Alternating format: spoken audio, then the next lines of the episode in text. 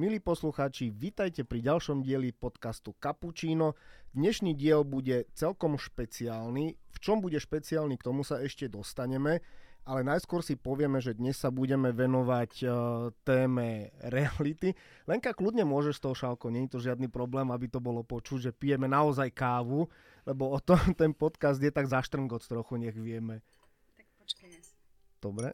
Áno, áno, takže aby ste vedeli, že pri podcaste Kapučino aj pijeme kávu. Dobre, aby sme pokračovali ďalej, tak vieme, že dneska sa budeme venovať realitám, realitnému trhu. A to, v čom je špeciálny tento podcast, je to, že mám tu štúdiu dvoch hostí, to som tu ešte nemal. A začnem dámou, Lenka Buchláková, tu už poznáte z predošlých podcastov. A rovno oproti mne sedí Ján Palenčár, prezident spoločnosti Narx. Ak by ste náhodou niekto nevedel alebo nevedeli, tak Narx je Národná asociácia realitných kancelárií Slovenska. Správne? Výborne. Dobrý Výborne. deň. Dobrý deň, prajem.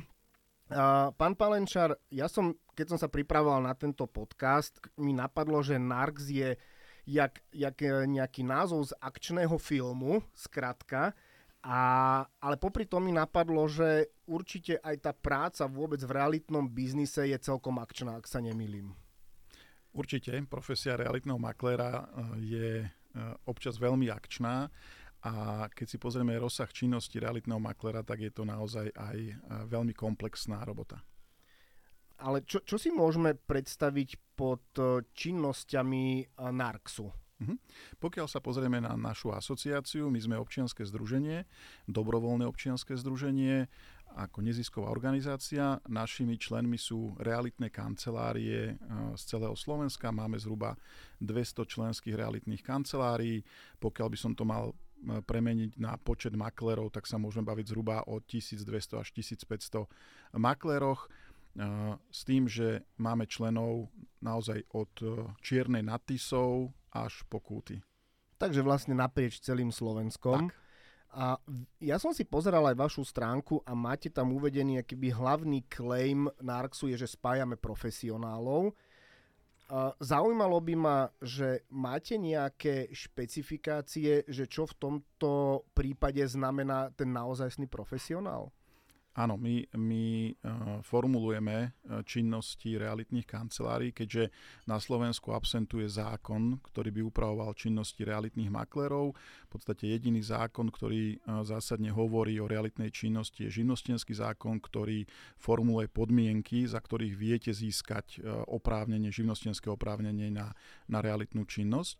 A keďže iný zákon neformuluje činnosti, Narx na, na seba zobral zodpovednosť, aby naformuloval, aké činnosti by realitný maklér mal robiť. A aj to, že pokiaľ tieto činnosti klientovi maklér neponúka, tak netreba s takým maklérom spolupracovať. Znamená, taký maklér nie je profesionálny. My tomu hovoríme tak jednoducho, že je to naše desatoro, ktoré hovorí o tom, že maklér je povinný ísť na obhliadku, neexistuje, aby prezentoval nehnuteľnosť, ktorú osobne nevidel, musí si urobiť právny technický audit a ďalších x činností, ktoré súvisia s tým, aby vedel profesionálne ponúkať vašu nehnuteľnosť a zároveň poskytnúť profesionálnu službu aj kupujúcemu, ktorý má záujem o danú nehnuteľnosť. Rozumiem. Čiže to znamená realitný maklér alebo kancelária, ktorá je členom Narxu, je to nejaký taký punc, že je to profesionál a spĺňa tie dôležité náležitosti a tým pádom aj ten klient môže rátať s tým, alebo rovno ráta s tým, že vlastne spolupracuje s profikom. Presne tak. Ešte by som zdôraznil, že naša asociácia má jeden zo svojich projektov, voláme to garančný fond. Je to fond, ktorý dokáže v prípade, že členská realitná kancelária spôsobí klientovi škodu, tak dokáže z tohto fondu uhradiť klientovú škodu. Čiže my dokonca hovoríme, že pokiaľ náš člen ne, nepracuje na základe našich vnútorných dokumentov, stanoví etický kódex a podobne, prípadne to desatoro, ktoré som spomenul, a spôsobí škodu, sme tú zodpovednosť schopní na seba zobrať. Zároveň naši členovia sú povinní splniť mno, mnohé podmienky, aby boli našimi členmi. Keď hovorím, musia byť poistení zo zodpovednosti za škodu, musia sa pravidelne vzdelávať, musia byť pravidelne licencovaní a ďalšie podmienky, aby si mohli dať tú našu značku Národnej asociácie realitných kancelárií. Tým pádom, milí posluchači, máte veľmi dôležitý a zaujímavý bod k tomu, keď budete riešiť predaj alebo kúpu nehnuteľnosti. Viete, akým spôsobom a na základe čoho hľadať realitných maklerov alebo realitné kancelárie. Pokiaľ sú členmi NARKSu, máte zaručených profíkov a to je dôležité. Ďalším dôvodom, prečo sme tu, a to, aby som aj zapojil Lenku, a to nie je samozrejme len, len od... Len, áno, Lenka, povedz. Ja som sa chcela iba pozdraviť, lebo som sa ešte nepozdravila, iba som štrngala, tak uh, ahoj a pekný deň. Pekný deň, Lenka. Uh, to, na to sme trošku zabudli, lebo sme hneď do toho vhúpli, ale, ale nevadí. Každopádne, ďalším dôvodom, prečo sme tu, je konferencia, realitná v spolupráci so spoločnosťou NARCS, ktorá nás čaká, a to konkrétne dvadsiateho piateho októbra, ak sa nemýlim, Lenka. Áno, máš správne informácie. Keď sa rozprávame o konferenciách, tak myslím, že už každý z vás, milí poslucháči, vie, kto je pánom týchto konferencií, kto na každej konferencii to vedie, kto, kto to moderuje, kto je vtipný, a to je Lenka Buchláková, však to všetci vieme. Ale chcem sa, Lenka, opýtať, že ak, si, ak ja dobre viem, tak práve reality sú jednou z tých konferencií, alebo realitný trh, alebo realitné konferencie sú jednou, jedný z tých, ktoré sú tvoja srdcovka v rámci konferencií. No, je ich viac, ale máme tam realitnú, developerskú a finančnú konferenciu, ktoré sú také aj najžiadanejšie, čo sa týka ľudí, ktorí tam vlastne chcú prísť a si to vypočuť. Máme najviac ľudí, ktorí nás sledujú cez YouTube, alebo teda nás sledujú v televízii, takže to sú aj najžiadanejšie a áno, to sú témy, ktorým sa väčšinou venujem aj vo vysielaní. Tak to je tak super. Tým, tým pádom, ale mám pravdu, že konferencia, alebo realitná konferencia je jedna z tvojich obľúbených. Tak áno, aby ti to zapadalo do scenára, áno, je to moja srdcovka. Výborne, tak som rád, milí posluchači. Vieme, že aj realitná konferencia je Lenkinou srdcovkou. Prejdeme si v rámci tohto podcastu tie panely uh, tak stručne, aby sme nejako namotivovali uh, ľudí, aby prišli na túto konferenciu. A hneď môžeme začať, lebo prvým panelom uh, bude trh predávajúcich sa zmenil na trh kupujúcich. Keď som premýšľal nad tým najprv, že čo to asi konkrétne znamená, akože jasne, z prvého mi napadne, že uh, kedysi bol, alebo predpokladám, že kedysi bol pánom predávajúci, teraz je pánom kupujúci, tak vás, pán Palenčár, by som sa opýtal, že či hovorím správne a čo to vlastne v praxi znamená? Hm. V podstate odzrkadľuje to stav na trhu. V situácii, pokiaľ máte menšiu ponuku nehnuteľnosti, ako je dopyt, to znamená, máte väčšie množstvo ľudí, ktorí hľadajú nehnuteľnosti, tak v tej chvíli je pánom predávajúci, ktorý vlastní nehnuteľnosť, ktorých je málo. To znamená, môže si diktovať určité podmienky, či to už je cena, či už to zmluvné podmienky a podobne. Naopak, pokiaľ sa situácia na trhu zmení, tak ako ju žijeme dnes, kedy je dopyt menší, ako je ponuka, tak sa stávajú pánmi na trhu práve kupujúci, ktorí si naopak vedia diktovať svoje podmienky, majú, povedzme, komfortnejší priestor nájsť si tú svoju nehnuteľnosť, prípadne rokovať o znížení ceny alebo o výhodnejších zmluvných podmienkach. K tomuto rozdielu medzi predávajúcim a kupujúcim znamená to, že keď ja idem predávať nejakú nehnuteľnosť, tak tým pádom vlastne tú cenu už ja keby neurčujem ja, ale bude ju určovať v úvodzovkách určovať ten, kto ju kupuje? Samozrejme, že vývoj cien alebo úroveň cien určuje likvidita trhu. To znamená, za čo sú v danom momente schopní kupujúci daný tovar alebo službu kúpiť. V prípade nehnuteľnosti je to rovnaké. To znamená, že v situácii, kedy je menší dopyt, to znamená, je väčšie množstvo ponúkaných nehnuteľností a menší dopyt, tak vidíme to aj v súčasnosti, v niektorých lokalitách pri, prichádza k stagnácii cien, respektíve k znižovaniu cien nehnuteľnosti. Predovšetkým v lokalitách, kde je veľké množstvo ponúkaných bytov, môžem povedať štandardné sídliskové byty. Na druhej strane, pokiaľ sme v lokalitách, v regiónoch, v tých mikroregiónoch, ako je Bratislavské staré mesto alebo Košické staré mesto, jednoducho, kde je málo ponúkaných nehnuteľností aj v súčasnej dobe, tak tam tie ceny neklesajú, tam zostávajú na svojej úrovni. Čiže vidíme tu presne to, ako sa, ako funguje tá neviditeľná ruka trhu v rámci vývoja cien. Keď sa ešte vrátim do nedávnej minulosti, povedzme rok a pol dozadu, kedy naozaj bol tu obrovský dopyt a ceny rástli veľmi rýchlo, medziročne cez dvadsať percent, čo je neúnosné, neúnosná dynamika rastu cien, tak v podstate sme videli, že neprichádzalo k možnosti rokovať o znížení ceny. Hej? Že naopak stávalo sa, že bol tak veľký záujem o konkrétnu nehnuteľnosť, že prišlo k otvorenej aukcii a cena sa ešte pri ponúkaní navyšovala. Dnes je presne opačná situácia, čiže je priestor pre kupujúcich, aby prichádzali s protinávrhom uh-huh. v rámci možného zníženia kúpnej ceny, prípadne v prípade povedzme developerských projektov môžu sa snažiť získať nejaký benefit od developera, ktorí to aj často ponúkajú. Teraz hovorím povedzme kuchynská linka v cene bytu, parkovacie miesto a podobne. Čiže tu vidíme, ako sa mení ten vzťah kupujúci-predávajúci. Ja som si to aj tak predstavil na chvíľu, že ja ako predávajúci vlastne idem robiť obhliadku, respektíve som prítomný na obhliadke a už mi to, uh, som si predstavil, že príde teraz ten kupujúci a rovno začne, že toto by som prerobil, toto by som prerobil, toto, tá kuchyňa je zlé, sem by som dal kúpeľňu a toto je asi veľký extrém, to asi takto nebude vyzerať. No. Takto. Sú rôzne stratégie. Toto môže byť aj reálna situácia zo života, keď príde proste kupujúci potenciálny a povie si, že tento byt naozaj ja si chcem prerobiť podľa svojich predstav. Je to na každom jednom, proti gustu žiaden dišputát. Ide o to, akú reálnu cenu má ten byt. A to, že niekto si chce novú linku, ktorá má, ja neviem, dekor buku, vymeniť za novú čiernu linku, to neznamená, že tá linka nemá hodnotu. Takže to sú už rôzne, by som povedal, obchodné praktiky. To je presne aj opačne, že príde kupujúci na byt a prvé, čo povie, wow, to je ten vysnívaný, tento byt kupujem. A potom sa snaží rokovať o znížení ceny. No, zbytočne bude, keď už dal najavo svoj jednoznačný záujem kúpiť byt.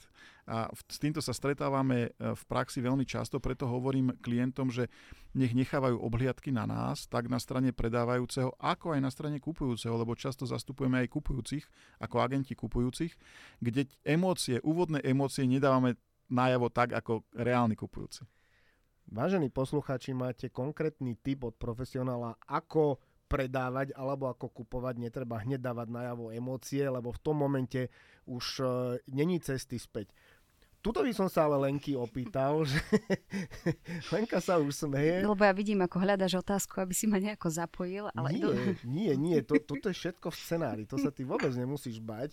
Uh, tým, že ty moderuješ uh, aj v relácii Investujeme na té á tri aj realitné témy, respektíve reláciu Investujeme na realitné témy, ako ty vidíš túto aktuálnu situáciu, že sa menil akoby ten trh predávajúceho na trh kupujúceho? A z akého pohľadu, že to vidím? No z pohľadu, aj v podstate, dobre, ja to berem tak, že tým, že aj tie relácie moderuješ, máš v tom veľký prehľad, tak myslím, že z, toho, z, to, z tohto pohľadu. No dobre, tak myslím si, že tu máme aj tak profesionála, ktorý nám to vie lepšie odborne povedať. Ja to môžem povedať z pohľadu toho, že čo chcú aj diváci a na čo sa najviac pýtajú. A preto vlastne tie realitné témy, ktoré neboli často v našej relácii Investujeme, pretože sme tam mali rôzne dlhopisy, akcie, riešili sme é es gé, investovanie, tak ľudia sa nás teraz viac dopytujú práve na túto tému. Teraz vyšli aktuálne dáta, myslím si, že asi pred dvoma dňami. Národná banka Slovenska vydala takú predikciu, kde sa teda ukazuje, akým spôsobom sa vlastne tým, že sa znižuje úverovanie, tak ešte sa budú vlastne znižovať aj ceny nehnuteľnosti a na to sa nás ľudia najčastejšie pýtajú. Čiže nie len v relácii Investujeme, ale aj v ekonomike. V Ekonomike plus sa venujeme týmto témam, pretože je po nich veľký dopyt a keďže my ideme na tú sledovanosť, samozrejme, tak vlastne um, dávame ľuďom to, čo chcú vo vysielaní. Tak máte odpoveď aj z pohľadu divákov televízie té á tri. Ďalším panelom bude realitný trh, nové trendy a umelá inteligencia. Tuto by som sa pán Palenčár chcel opýtať, lebo ja si to neviem úplne predstaviť, že ako vieme využiť, alebo či už sa využíva umelá inteligencia na realitnom trhu, alebo vôbec v oblasti realít. Určite sa už využíva, aj poviem ako. Ale skôr ako odpoviem na otázku, ja by som chcel zareagovať na Lenku. Ona bola vo svojej odpovedi veľmi skromná. My máme často uh, veľmi um, živé diskusie o realitnom trhu a naozaj ona má veľký prehľad o realitnom trhu. Takže z tohto pohľadu môžem povedať, že som veľmi rád, že tu aj je, lebo v rámci, povedzme, novinárskej obce nie vždy narazíte na človeka, ktorý je vo vašej téme zdatný a je to veľmi príjemné a osviežujúce a preto som aj rád, teda, že je súčasťou a teda bude vlastne de facto viesť našu realitnú konferenciu. A teraz prejdime, prejdime na, na umelú inteligenciu. Uh, umelá inteligencia uh, v rámci uh, realitného, realitného biznisu už v súč- súčasnosti funguje pri rôznych em el es systémoch, to znamená, to sú databázové systémy, spárovanie ponúk, spárovanie dopytu a podobne. Uh, Tá umelá inteligencia do ďalšej miery sa posúva v rámci, povedzme, možnosti mm, spárovať na základe fotodokumentácie, videoobhliadok a podobne. My pôjdeme ešte ďalej. Budú sa, budú sa naozaj v krátkej budúcnosti digitalizovať aj právne kroky. To znamená, že celý systém, povedzme, kúpno-predajných zmluv, zavkladovanie na katastri, toto všetko môže ísť na úrovni digitalizácie a do toho do veľkej miery musí byť zapojená aj umelá inteligencia. S tým súvisí aj tvorba, čo je nesmierne dôležité, tvorba relevantných štatistík. Na Slovensku v súčasnosti nemáme relevantné štatistiky, tak ako v niektorých, v niektorých iných krajinách Európskej únie. Čiže do tejto miery bude umelá inteligencia zapojená aj do prípravy ponúk. To je nesmierne dôležité, to znamená príprava textov. Už dnes vidíme, že umelá inteligencia dokáže, keď zadáte nejaké kľúčové slova, pripraviť, pripraviť texty. My, my sme to zatiaľ skúšali, tie texty do veľkej miery sú nepoužiteľné, ale to je možno, že skôr na našej strane lepšie formulovať to, čo chceme. Ale myslím si, že ten vývoj je tak rýchlo, že za chvíľu maklér tieto činnosti, ktoré som pomenoval, nebude robiť sám a nechá to na umelú inteligenciu. Pri tej tvorbe textov uh, Lenka sa hlási, nech sa páči. Ja len chcem povedať, že v rámci tohto panelu nebudeme hovoriť len o tej umelej inteligencii, ako sa využíva, ale ako, aby sa nezneužívala, tak tam budeme mať aj advokátov a právnikov, ktorí budú vedieť s tým realitným maklérom poradiť, lebo teraz sa veľmi veľa kopí uh, prípadov, nielen na realitnom trhu, ohľadom zneužívania umelej inteligencie, takže uh, myslím si, že budú nápomocní, keď uh, to budú realitní makléri tam riešiť. Určite áno, pri tom, pri tom to, čo hovoríš, mi napadá, veď e, nie je to tak dávno, keď e, sme asi viacerí na Slovensku boli terčom e, rôznych týchto kyberútokov v rámci využívania umelej inteligencie.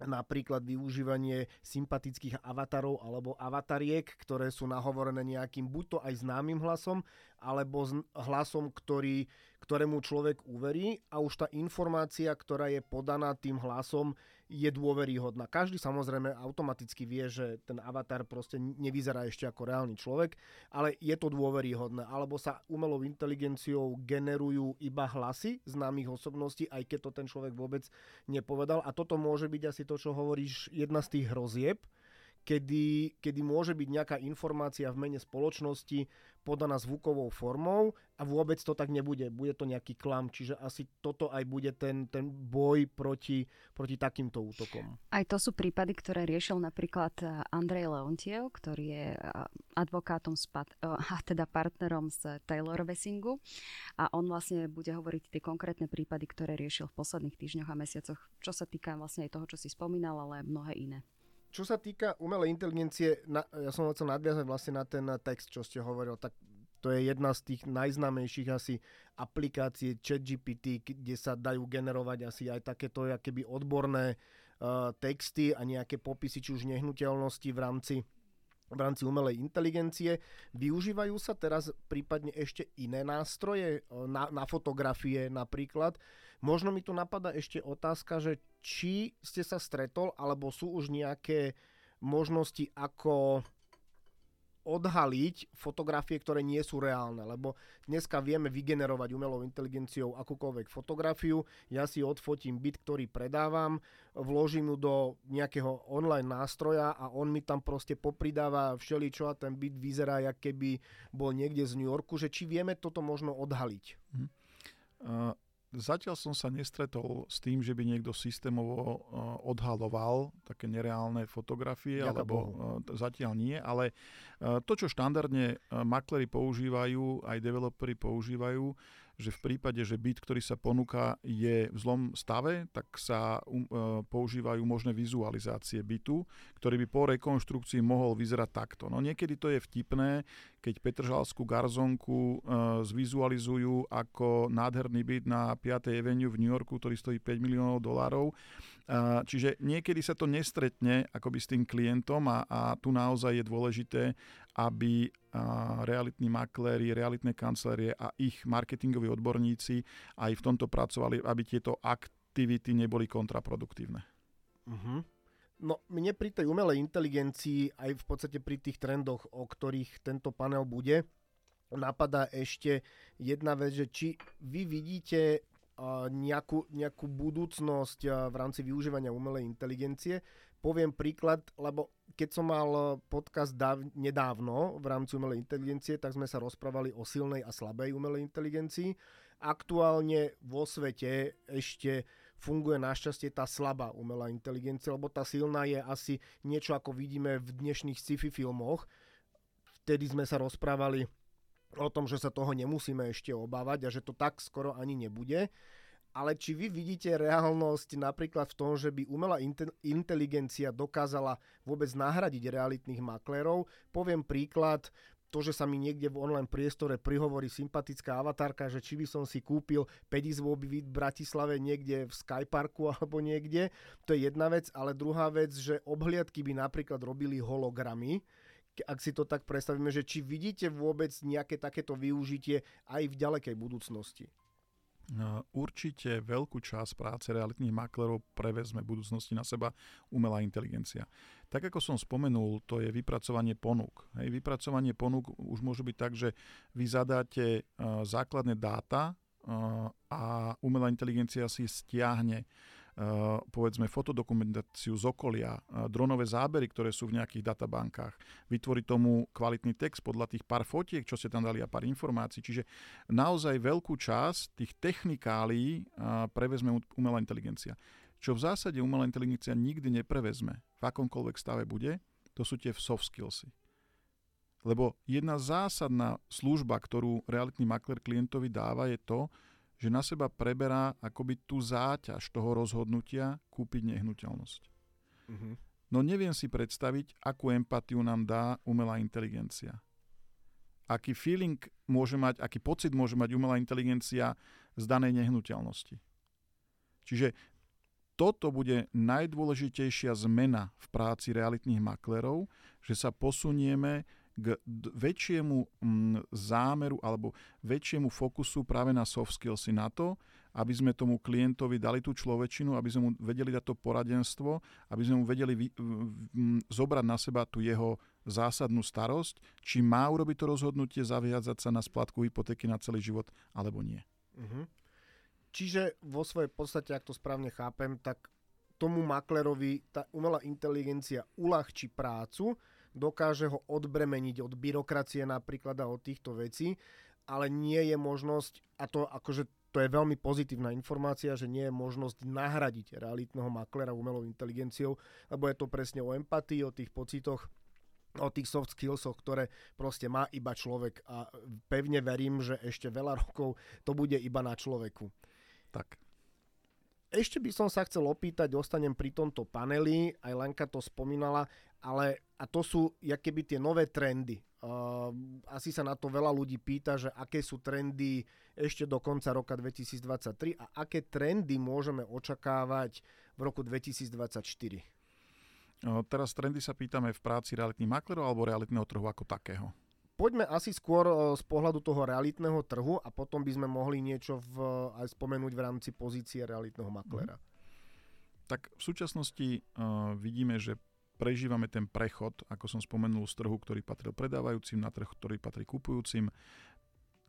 Rok dvadsaťtri naďalej bude v tomto istom uh, trende. Predpokladáme, že sa to bude ťahať aj naprieč rokom dvetisíctridsaťštyri. V podstate do momentu, kedy príde k zvýšeniu kúpy schopnosti Slovákov kúpiť si ten svoj byt. Pretože dopyt, ktorý sa znížil po kúpe nehnuteľnosti, neznamená, že Slováci nechcú bývať. Neznamená, že Slováci nechcú mať svoj byt. Jednoducho, kvôli zvýšeným úrokovým sadzbám na hypotéku sa množstvo Slovákov stálo uh, menej kúpyschopných. Čiže aj keď prichádzajú s tým, že ja si zoberiem aj tú drahšiu hypotéku, lebo vidím, že je to drahé, ale chcem bývať, tak jednoducho cez banku neprejdu, lebo nemajú na to bonitu. Čiže toto spôsobilo, v podstate vidíme, ako je previazaná dostupnosť financií s vývojom na realitnom trhu. Čiže je predpoklad, že príde k opäť k miernemu zdraženiu cien hypoték. Bohužiaľ, bo, ešte v septembri bol predpoklad, že bude dlhšie obdobie bez zvyšovania. Dnes to vyzerá opäť na mierne zvýšenie, kvôli tomu, aby Európska únia e, znížila vysokú infláciu. Uvidíme, čo sa udeje, pretože m, vidíme z Ameriky správy, že e, pri, pri pozitívnom poklese inflácii opäť inflácia vzrastá napriek tomu, napriek e, zvýšeným úrokovým sadzbám. Ako náhle príde k zníženiu úrokových sadzieb na hypotéky, opäť to nás, naštartuje kúpyschopnosť obyvateľstva a ten odložený nákup, ktorý sa v tomto období odkladá kvôli zhoršeným úrokovým sadzbám, tak sa vlastne skoncentruje v tom období, ja predpokladám, roku dvetisícdvadsaťpäť. Uh-huh. Milí poslucháči, máte, máte priamo informáciu a tip na to, čo nás čaká ešte do, to, do konca tohto roku a čo nás zaručenie. bude zaručenie, čo nás bude čakať v budúcom. Lenka, chcem sa opýtať, či som ešte v tomto paneli na niečo zabudol, respektíve na čo sa môžu návštevníci konferencie tešiť. Už sa veľmi crcaš v tomto paneli. Ale prečo? Keď už hovoríme o úrokových sadzbách, tak to bude vlastne aj teda predmetom ďalšieho, ďalšieho panelu. panelu. Čiže tamto budeme viacej rozoberať. To bude samostatný panel o úrokových sadzbách, o tom, ako sa to bude vyvíjať, veď to vlastne realitných maklérov aj zaujíma. Tie predpoklady, ktoré sú aj od analytikov, nie len od realitných maklérov, sú, že rok dvetisícdvadsaťpäť naozaj môže byť tým rokom, kedy sa budú znižovať úrokové sadzby. My tam budeme mať napríklad Lukáša Kovandu, ktorý je hlavný ekonom Trinity Bank v Českej republike a poradcom českej vlády, a ktorý vlastne porovná aj ten realitný trh a teda vlastne aj situáciu s úrokovými sadzbami v Českej republike a na Slovensku. Česko rieši vlastne úrokové sadzby na základe toho, že čo stanoví Česká národná banka. My vlastne podliehame Európskej centrálnej banky, čiže naša Národná banka Slovenska nemôže nič robiť so sadzbami. Tak v zásade tam Češi majú oveľa vyššie úrokové sadzby, okolo sedem percent, my sa pohybujeme okolo päť percent. Dokonca bude vystupovať v tom paneli aj Matej Dobíš, ktorý vlastne má taký prehľad všetkých bank, ako sa vyvíjajú tie úrokové sadzby, koľkokrát zvyšovali úrokové sadzby banky, či ešte budú zvyšovať. Na základe aj toho septembrového zvyšovania úrokových sadzieb, teda základnej úrokovej sadzby Európskou centrálnou bankou, jeho predpoklad je napríklad, že ešte budú v tomto roku a v budúcom, pardon, v budúcom roku znižovať úrokové sadzby niektoré banky pri niektorých typoch fixácií. Takže toto bude predmetom toho ďalšieho panelu, kde si ako keby viac rozoberieme tú e, situáciu a hovorím, že porovnáme ju nielen čo sa týka európskej situácie, ale teda aj v Česku, čo nás zaujíma, a na Slovensku. Takže to znamená, že tí, ktorí tvrdia, že v Prahe je lacnejšie bývanie, tak to asi nebude úplne tak. Nie. Výborne. Dobre, takže túto otázku, túto otázku máme zodpovedanú. Ďalším panelom, ktorý si spomenieme, je panel s názvom Realitný trh a nájomné bývanie.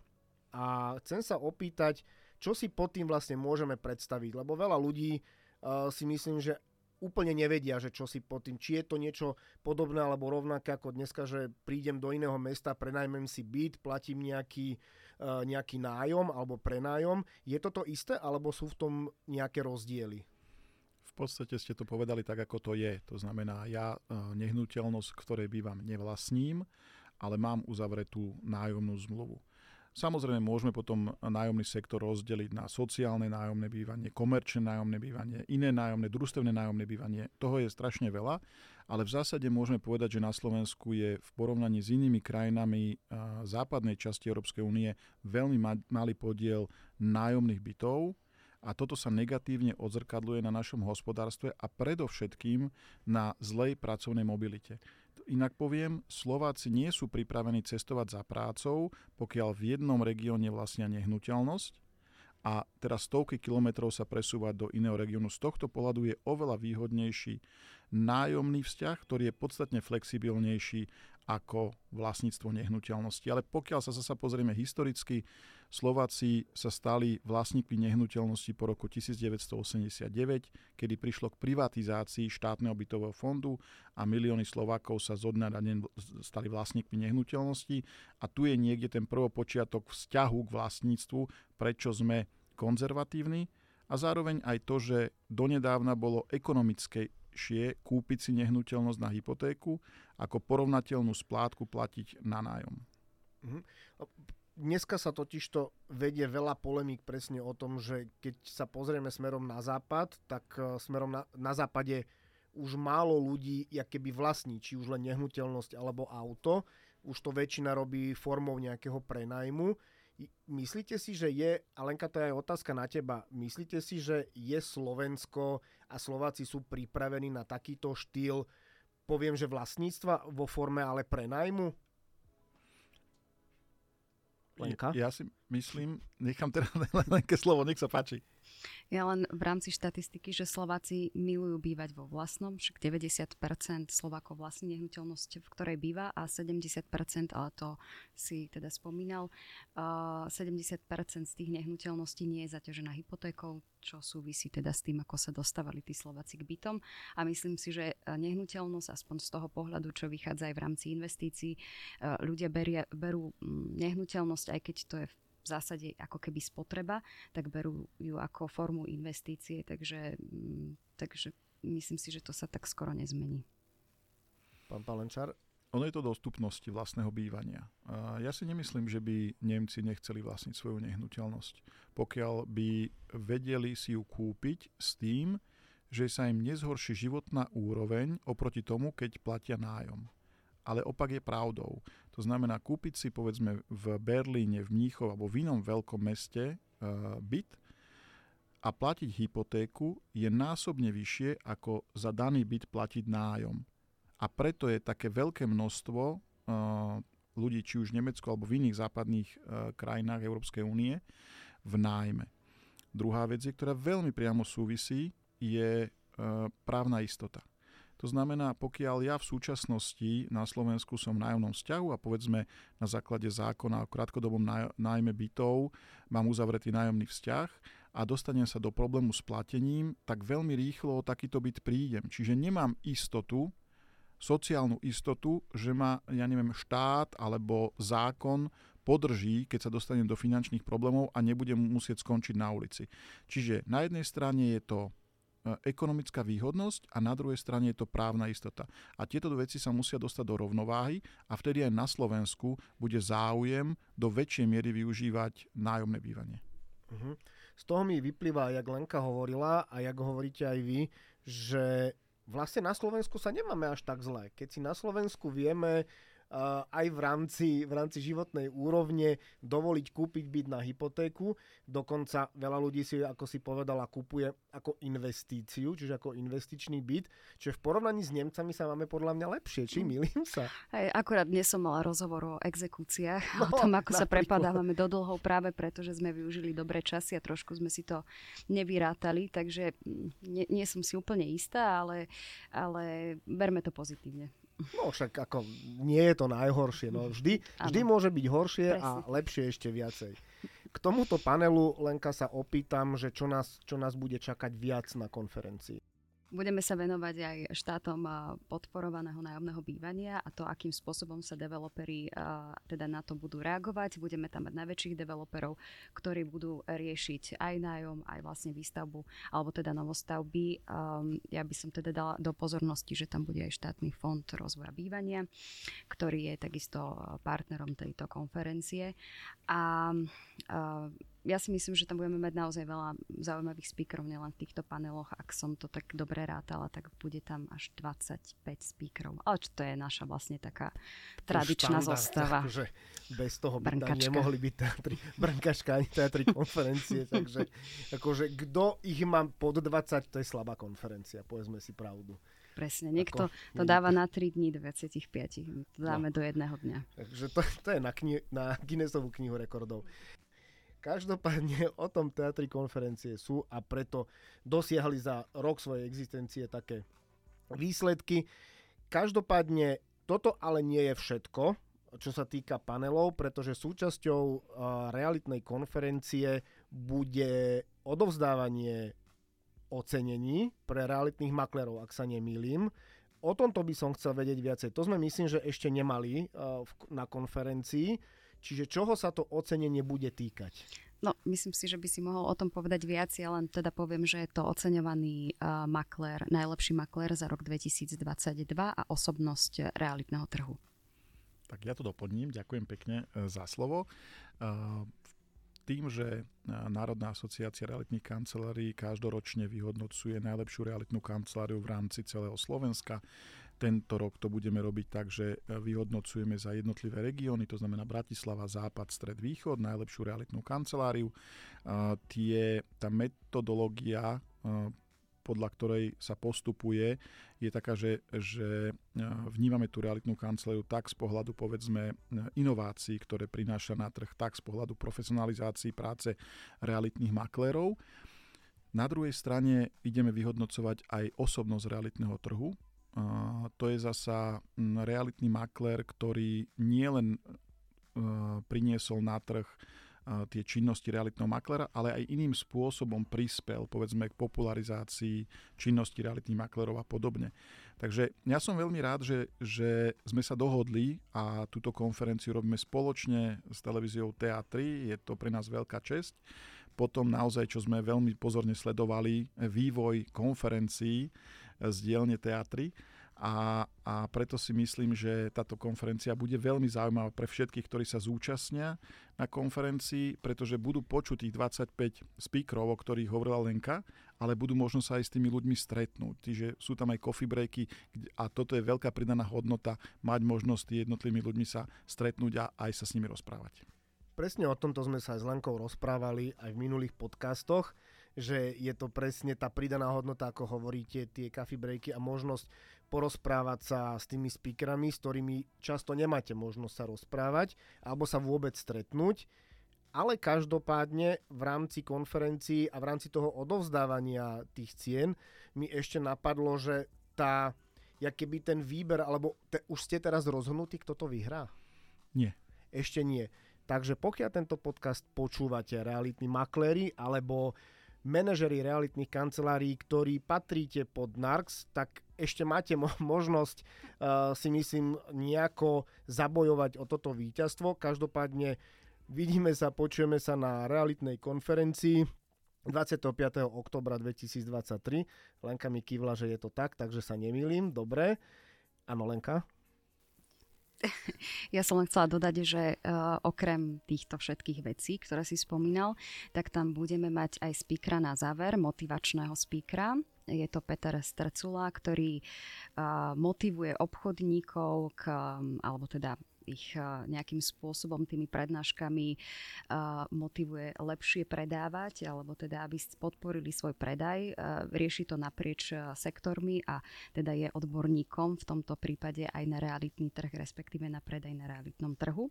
Takže toto bude ako keby taký bonus prednáška na záver. A ešte máme jedno prekvapenie, o ktorom nevie ani NARX. Pán Palenčár pozerá a nevie, ale určite sa má tiež na čo tešiť. Takže... Tanečné vystúpenie, nie, nie, nie. Nebude to tanečné vystúpenie? Nie, moje spevácké. Tak to sa duplo máte na čo tešiť. uh, potom aj ja mám prekvapenie, pôjdeme do duetu. Uh, každopádne, lístky na konferenciu si môžete zakúpiť a pozrieť si vôbec celý program na w w w bodka teatrykonferencie bodka com.